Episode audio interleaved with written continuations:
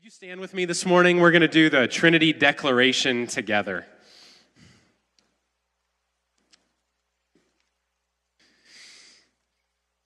Thank you for giving me an extra hour to preach today with daylight savings.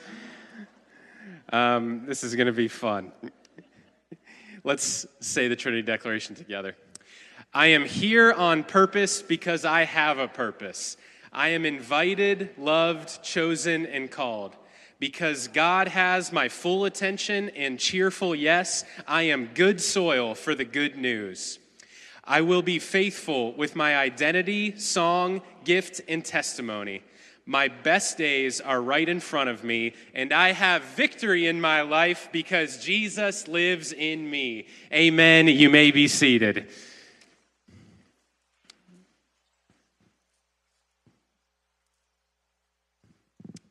One of uh, the Christian teachers, philosophers, and theologian, theologians that's on my kind of Christian Mount Rushmore that lives in my mind is Thomas Aquinas. You may know him. He lived uh, around the, the 1000s. Um, in the year uh, 1000, that, that century, he began to think and write and impact Christian thought. And he described three stages of spiritual life. You may have heard these before. Stage one, three stages of spiritual life. It's all about our love. It's all about our love. Stage one, he calls beginner love. This is where we all start out. It's like the love of a child, right? As a, think about how an infant grows in, in our uh, human lifespan and aging. This is like the love of a child, self-centered, egocentric, and immature. A child's lo- a child loves its parents, of course, but it loves itself most. We love God in this stage based on what we receive from Him.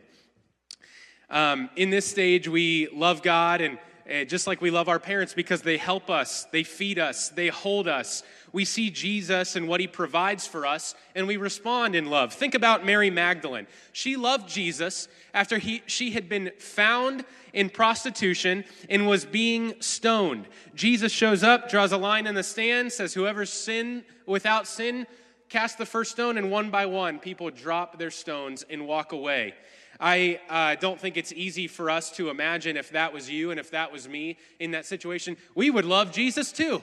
We would really appreciate what Christ had, did, had done for us in that situation. And then she uh, is told to go and sin no more and so she goes and commits this specific sin no more. In this state of beginner love, we learn to weep over sin. And it's essential that we weep over sin in this beginning stage of love, in the beginning of our spiritual life. in stage two, we see proficient love.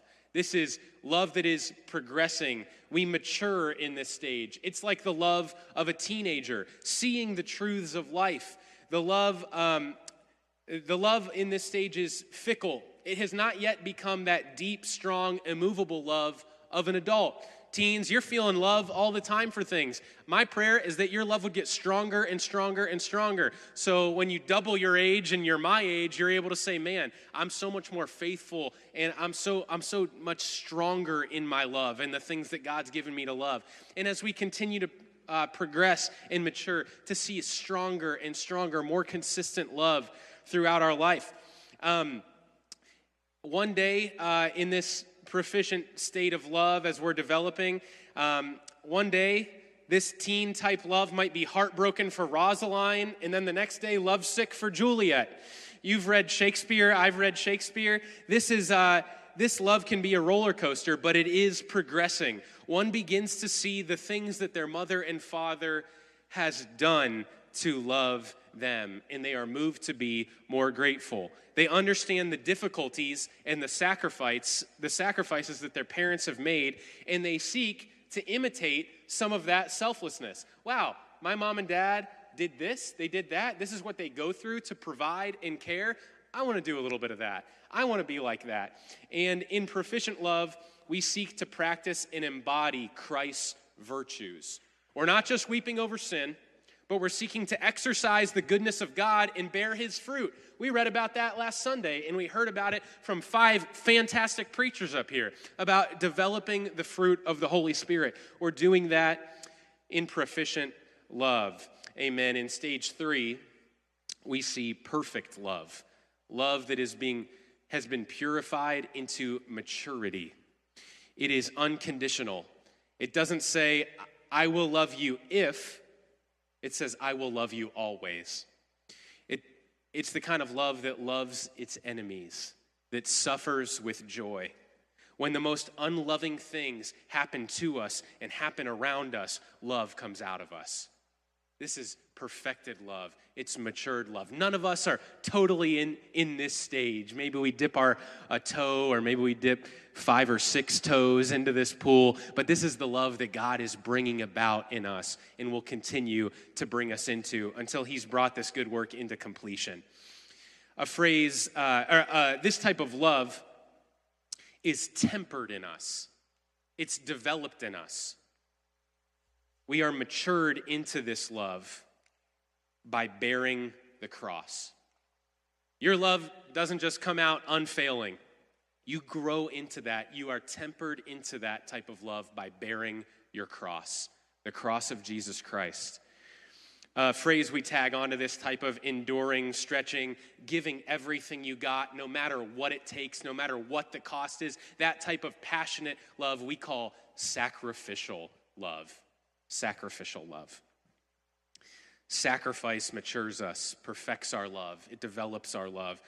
And uh, write this message title in your notes today The Wonder of the World. Sacrificial love is the wonder of the world. As we bear our cross, the reason it does not crush us is because of the love of God, because we love Him so much. If we fall out of love with God, the cross becomes unbearable. We are only really prepared to suffer for something that we love. Childbirth, we'll go through that childbirth for that baby. Sleepless nights, we'll go through those sleepless nights because we care for these children. We will protect and lay down our lives for our families. Do anything to protect them. In Matthew 10 38, Jesus tells us how he expects us to emulate and reflect this type of love as we walk out our Christian journey, as we walk through our spiritual life. He doesn't want us to stagnate, but he wants us to go from beginner to proficient to perfect love. And this is what he says he says, Whoever does not take up their cross and follow me is not worthy of me. Here's a, a, tough statement. This is a quote from the Imitation of God. Whoever is not prepared to endure anything and stand firmly by the will of the beloved is not worthy to be called a lover. A lover must willingly accept every hardship and bitterness for the sake of the beloved and must never desert him because of adversity. One sign that we are that our love is growing, that we're growing in Christ, that our spiritual walk is getting stronger. One sign that our love is growing is that our giving becomes sacrificial. Love is powerful. The power of love is unlike any power on the face of the earth. Unlike any power that you could experience, the power of love impacts us more greatly. But it costs us. Love is painful. Do we really want that kind of love? Because it does not come easily. The more we love, the more we must suffer. Jesus loved much, so he suffered much. When we hear sacrificial love, I, I don't think any of us say, oh, I think we say, yikes.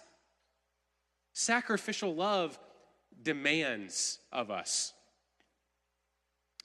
But pain is good for us. No pain, no gain. If we're growing in love, we're growing in the taste of suffering. We experience it. This is the sacrificial love of God, Ephesians 5 2. And walk in the way of love, just as Christ loved us and gave himself up for us as a fragrant offering in sacrifice to God. You catch that? Christ loved us, but he gave himself up out of his love for God, out of his love for the Father. Well, he loved us so much that he died for us. Yes, he did but he gave himself up because God was worthy of it. God was worthy of God the Son uniting his will with God the Father. Do you remember Jesus' garden agony? Do you remember what he said? He said, Father, all things are possible for you. All things are possible. So, God, if you could, would you take this cup from me? Would you take this cup from me? Nevertheless, your will, not my will, be done. It's been said that love is a union of the wills. It's when we submit our will to God's will, when we carry out his will for his sake. Jesus went to that cross because he loved the Father. Not my will, but your will be done. This is the sacrificial love of God, Romans 8:32. Who, he who did not spare his own son, but gave him up for us all, he will he not also along with him graciously give us all things? The Father gave the Son because of his love for us. It, it's a beautiful thing, not only when someone is generous, but when someone is generous with what is most precious to them. Not only, yeah, I have some extra of that, you can have my extra. Sure, I don't really need that, you can have it. But when somebody gives you the thing that is so prized in their heart, when someone's generous with what is precious. Ephesians 5:25 calls us into God's sacrificial love. Husbands love your wives just as Christ loved the church and gave himself up for her. Whenever we read about this love of God, it's sacrificial, it's self-giving. I want to illustrate this type of sacrifice for you today as we talk about the wonder of the world, the sacrificial love of God, by telling you the story of one of the seven wonders of the industrial world, the Bell Rock Lighthouse. Now, if you know anything uh, about architecture and engineering, you might be familiar with these seven wonders of the industrial world the Hoover Dam, the Brooklyn Bridge, the Panama Canal, but you might not know this lesser known one called the Bell Rock Lighthouse. The Bell Rock Lighthouse is just off the coast of Scotland in the North Sea. It's, uh, it's right in the way of the shipping lane into Edinburgh and Aberdeen, uh, the, the largest shipping port in Scotland. And if you know anything about uh, oceans and seas, this is one of the most dangerous seas in the world with some of the most violent storms. Um, you see here the, the most dangerous seas in the world the South China Sea and then the North Sea. Some people say the North Sea is number two most dangerous place to be on a boat. Um, this, uh, this area is dark, uh, was, was very dark hundreds of years ago. It was an unlit coastline with rock, reefs, sandbars, etc. Uh, shipwrecks were a daily occurrence, a daily occurrence all along the, north, the coasts of the North Sea. Less than 50% of sailors survived their career at sea in the 17 and 1800s. One of the most treacherous stretches of coast in the world lies right there off of Edinburgh and Dundee. Um, off the coast of Scotland, and it's 11 miles out. There's this sandstone reef called Inchcape. It's not huge. Um, it's not huge, but it's just positioned right in a direct access route into this harbor. And what's so dangerous about it is the rocks lie right below the surface of the water.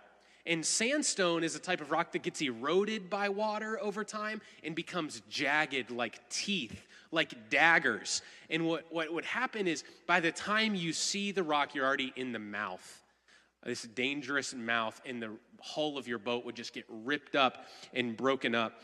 Um, this, uh, because this was a busy harbor combined with a violent sea and a sharp reef, made this area the shipwreck capital of the world. Some monks discovered uh, that six, six months out of the year, when it was not storm season, that for four hours a day during low tide, one portion of these rocks was exposed. They were so distraught over the loss of lives that uh, they took a collection and made a bronze bell, and they took out a bunch of boats and they attached a sturdy gantry down into the rocks, a, a thing that a, a bell swings from, and they attached this big bronze bell so that at least, at least, when sailors got near this rock, they could hear it and know, okay, we need to get away from these rocks. Danger is upon us. Many disasters would be averted, and more importantly, lives would be saved. And Inchcape was soon to become known far and wide as the Bell Rock. when visibility was reduced to nothing, when heavy swells came upon boats and they were being moved around, they could hear that bell ringing. But I'm sorry to tell you that that bell did not even make it through one winter storm season, and it was lost to the waves. The Bell Rock continued to be a problem. In 1799 alone, 70 ships wrecked on the Bell Rock, and every life on board was lost on these ships. In one year, 70 ships wrecked. In 1800, distraught over the loss of life, a 30 year old young architect, Robert Stevenson, came up with a plan for a 115 foot tall offshore sea washed lighthouse.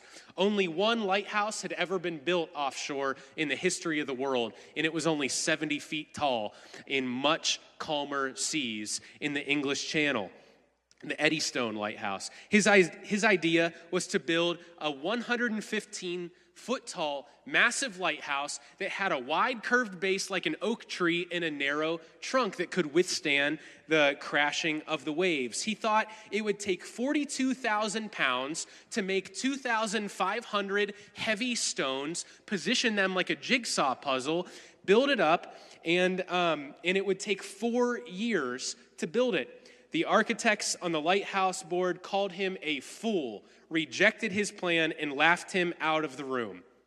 Until four years later, the 64 gun HMS York, with 500 sailors on board, crashes on the Bell Rock in 1804, and every life is lost. A great ship, ship of the British Navy. They call Stevenson back and they say, with some modifications and some more engineers on the project, we'd like to approve your project. He set to begin in 1807. He recruited 60 men and he had a rigorous interview process. He was interviewing blacksmiths and masons as well as sailors. And, um, and he said, This will be the most difficult lighthouse ever built. We will lose lives in order to save many lives. So we, you must re- meet these three requirements to be hired. Number one, you have to be a Christian. Knowing that lives would be lost, Stevenson himself was a believer, and he said, I don't want to hire anybody who I don't know where their soul is going. You have to be a Christian. Number two, you have to be adventurous. You have to be willing to leave your home for months at a time, maybe even years at a time, to go and accomplish this great task and be a part of this adventure. And number three, not only do you need to be adventurous, able to live at sea, to be a Christian person, but you need to be fearless. He was looking for Gideon's 300 men. He was looking for people who would not give up when the storms came, when uh, the darkest nights they had ever seen came against them. So he would ask them multiple times during the interview Are you afraid? Okay, well, can you do this? Can you, but are you afraid? And he found 60 men that were fearless. They got paid one pound a week. They were from 16 years old to 60 years old. They prayed before they began work, and when they finished work each day, they were all committed to one mission to build a lighthouse to save many lives. Let's talk about their devotion. The first year of the four, they used pickaxes to dig deep foundations. They sharpened their tools nonstop. They had to build fires on top of this rock for four hours a day. They had a lot to prepare each day when they arrived on the rock. And over, over the course of the first year, they dug down and, and they drilled in so that they were able to attach 12 steel beams going up 30 feet into the air. These steel beams would serve as an iron tripod that they could put a little beacon house on so that the men could live above the rock. You see, each day during low tide, the rock was exposed. But after low tide, the rock would be submerged with up to 16 feet of water. So they were living on a ship close to the rock, and each day they would sail out, but they wanted to live on site so that they could get the work done faster. The second year, after the winter months, they came back, and no one thought those 12 beams would still be standing. But to their surprise, everyone was shocked. The beams were still there and they built the beacon house, barracks for the workers on these beams like stilts so that they could uh, be ready for low tide each day, totally alone. When the water consumed the rock and they were up in this little three story house, totally alone in the middle of the ocean.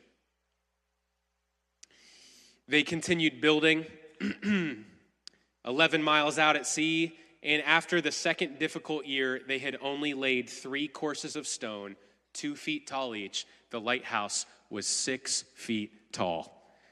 They're at the halfway point, but the lighthouse is only six feet tall. The lighthouse board threatens to cut off all their funding. Everyone is negative. No one believes it could be done. They begin to call Robert Stevenson a fool in the papers each day. But with great sacrifice, they had built it six feet tall. One of the deaths that year was the youngest on the crew, the 16 year old. Word went to his family on the Scottish shores, and the men of the crew were surprised that on the next supply ship, his 14 year old brother came out to take his place. The third year, they built it from six feet to 80 feet tall, but with great sacrifice.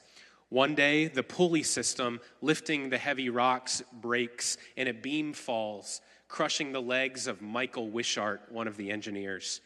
He was so devoted to this mission to save many lives through the lighthouse that as he's laying there in Robert Stevenson's arms with his legs crushed, realizing he will never do any heavy physical labor again, he begs him. He says, Please, can I be the first lighthouse keeper? The fourth year, they build the final courses. They get this lighthouse 115 feet tall, but with great sacrifice. Back on shore, Stevenson's twins and youngest daughter die of whooping cough. Finally, they light the 24 lanterns with the newest technology of parabolic reflectors that magnified and focused a single beam of light into the brightest light in the world at that time, the brightest light the world had ever seen before, in one of the most dangerous and darkest places on the earth. 213 years later, the Bell Rock Lighthouse still stands as the world's oldest active sea washed lighthouse, and the Bell Rock claims no more lives. It was an amazing accomplishment that no one thought was possible. It still stands and still shines today. I want to talk to you about three aspects of sacrifice. We looked at the sacrificial love of God. We heard this inspiring, incredible story about the sacrifice of these men to build a lighthouse. And I want us to understand that the light has already come into the world. The light has already come into the world. While we were yet sinners, Christ died for us. While we were yet sinners, the light came into the world.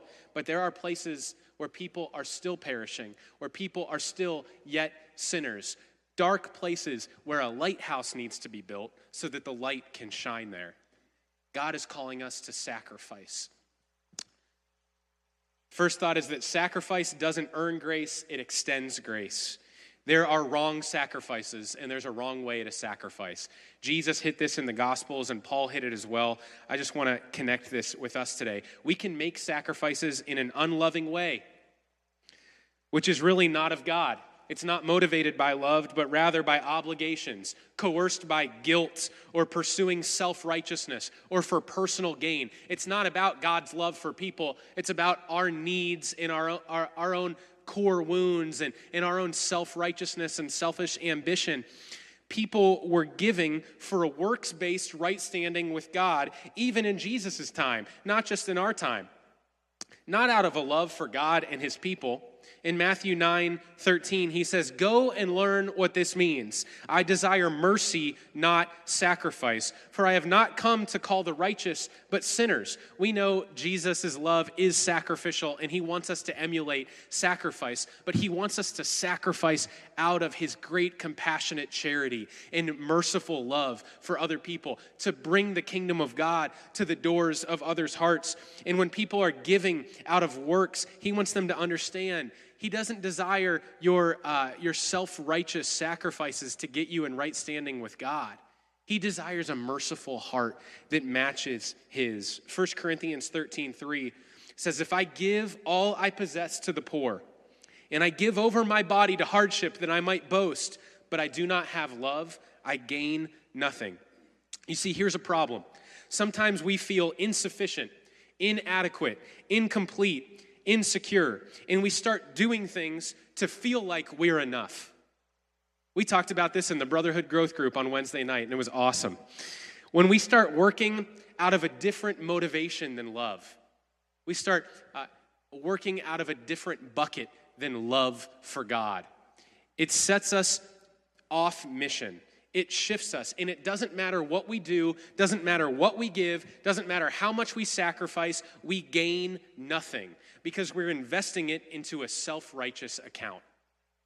When we want to invest our lives into an eternal account, into our relationship with God. We want to work out of mercy. We want to work extending His grace, not earning it, but extending it. The things we do for the Lord are never forgotten, not in this age or the age to come. God keeps a record of every faithful prayer we pray. He keeps a record of rights. He keeps a, a record out of everything we give, all that we do for Him to love and serve Him. Some of us get so overwhelmed with falling short. We, we're in that bucket every day. We feel insecure, inadequate, incomplete every day. We don't have a moment without that sensation in our hearts. If that's you, I, I want you to clearly see God's love for you today to receive His grace. We have to receive His grace to extend it. Sometimes we're so overwhelmed with falling short, we don't even have an identity in God's love anymore. Your identity just becomes who you aren't. It's not who you are, it's who you aren't. I'm not rich enough. I'm not good enough. I'm not smart enough. I'm not funny enough. I'm not pretty enough. I'm not cool enough. I'm not whatever enough. It's an anti identity, it's not an identity at all. But when we receive the love of God, it makes us into more than enough. More than enough. We reciprocate God's love then and we give it right back to Him. We lay all those shortcomings on the altar and we become a living sacrifice. We want everyone to know the perfect love of God we're receiving. We step out of that identity of falling short, of incomplete, inadequate, insecure, insufficient, never being enough. We step out of that and we step into the more than enough, abundant love of God. And when we do that, we want everyone to know His perfect love.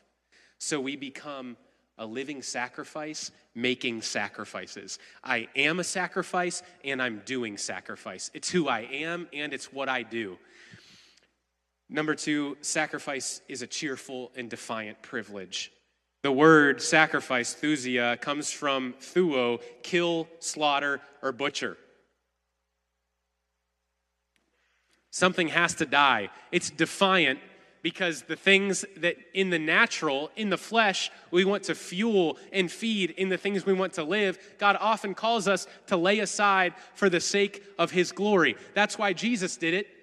To bring many sons to glory, he laid down his life. So he scorned the shame of the cross. The thing that was there to mock and insult and hurt him, he turned it into a weapon. Sacrifice is a cheerful and defiant privilege because it is purposeful. Because I give, give this sacrifice, something will die. And because I give this sacrifice, something greater will live. That's what we do when we sacrifice. If I put something to death, maybe it's my free time, my weekends, my pride, my pleasures, my next eggs, my comforts, my extras, my excesses. If I let this die, something greater will live. That's what sacrifice is all about. So we do it cheerfully. Listen to the words of Jonah in the belly of the fish. This is what he said But I, with shouts of grateful praise, will sacrifice to you. With shouts of grateful praise. So we give cheerfully. We give joyfully. It, it is a cheerful and defiant privilege. Isn't it difficult? Isn't sacrifice painful? Isn't it suffering? When you're loving your enemies, isn't that an awful experience emotionally?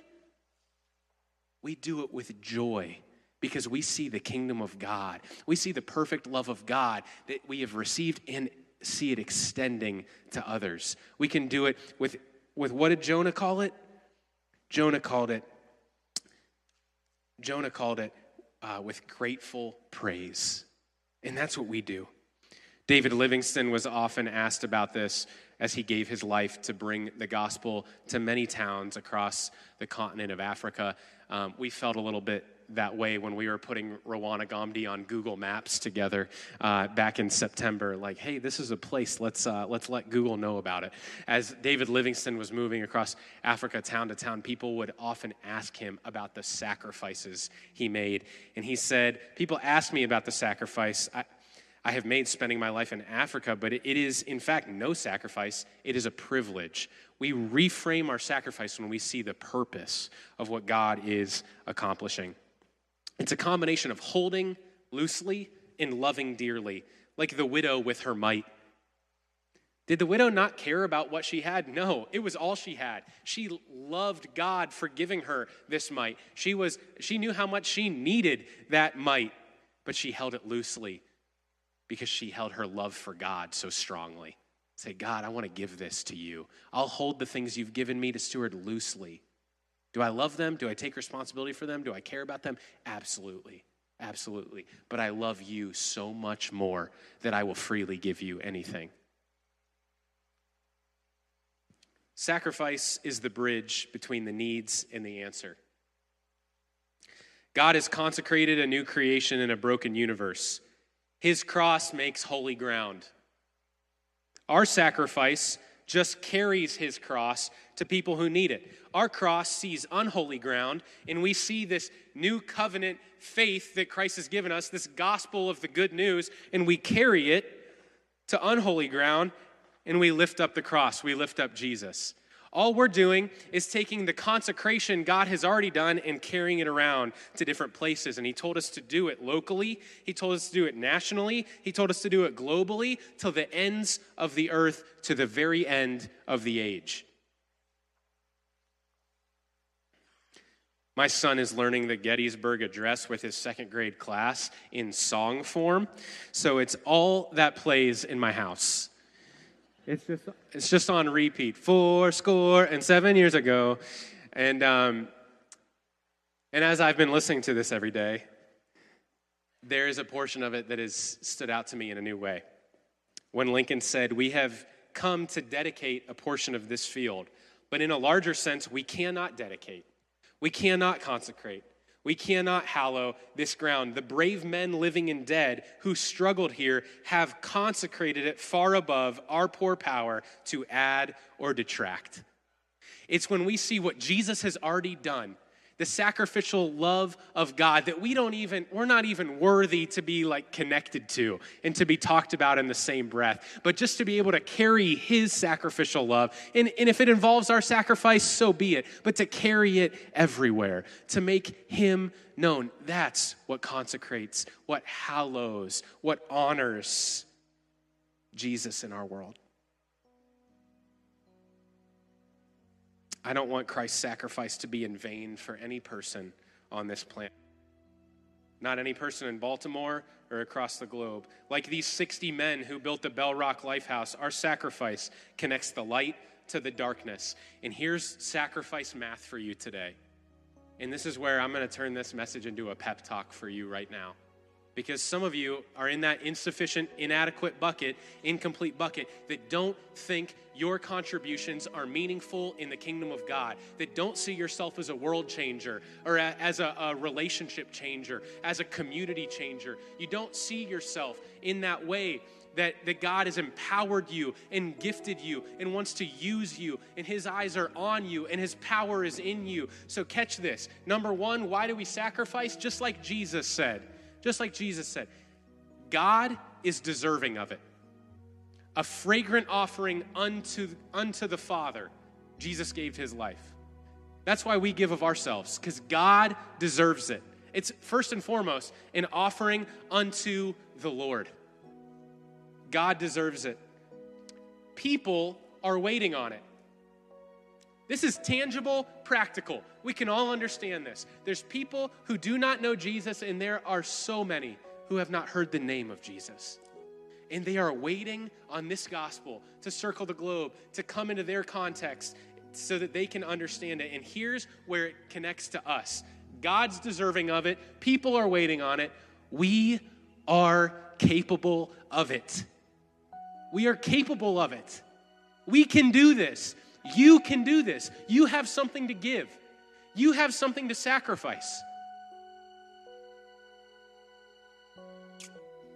We began this 2023 year by saying that right now counts forever, that right now is the right time.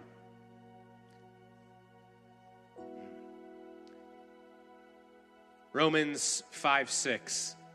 I'm going to skip to Romans 5 6. It says this You see, just at the right time, when we were still powerless, Christ died for the ungodly. There are people who are powerless.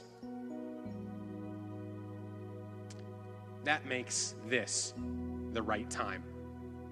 Just at the right time, while we were powerless. Right now is the right time for the right sacrifice because there are those who are still powerless, that haven't received this perfect love of God. We are living in a spiritual Black Friday.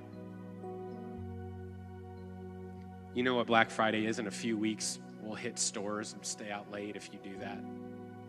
Cyber Monday, whatever you participate in. It's a time where the things that you want cost less than usual. It's this little window of the year where you'll adjust your schedule. You'll live differently. You'll lose sleep. You'll fight, you'll fight crowds. You'll go to stores that you usually don't go to. You'll do whatever you have to do to get a deal that's a bargain to give you something that you really want. If we could just open up our eternal minds if we could just have a miracle happen in our minds today and in our hearts to understand that right now your investment can bring salvation to someone's doorstep and, and more now than ever before, it's so possible and it doesn't even cost that much.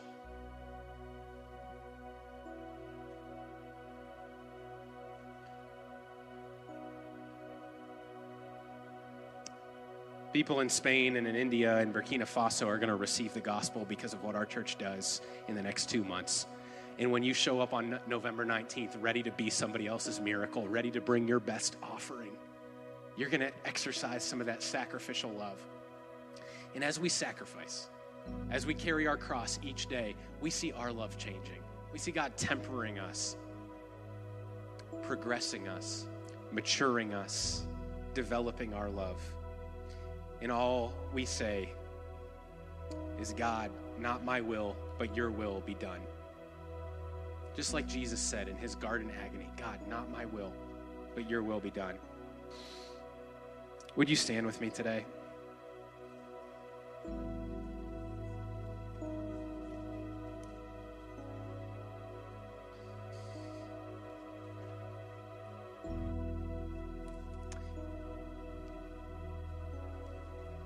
Excited for the holiday season here at Trinity because it's going to be a, a season of crazy love, extravagant love,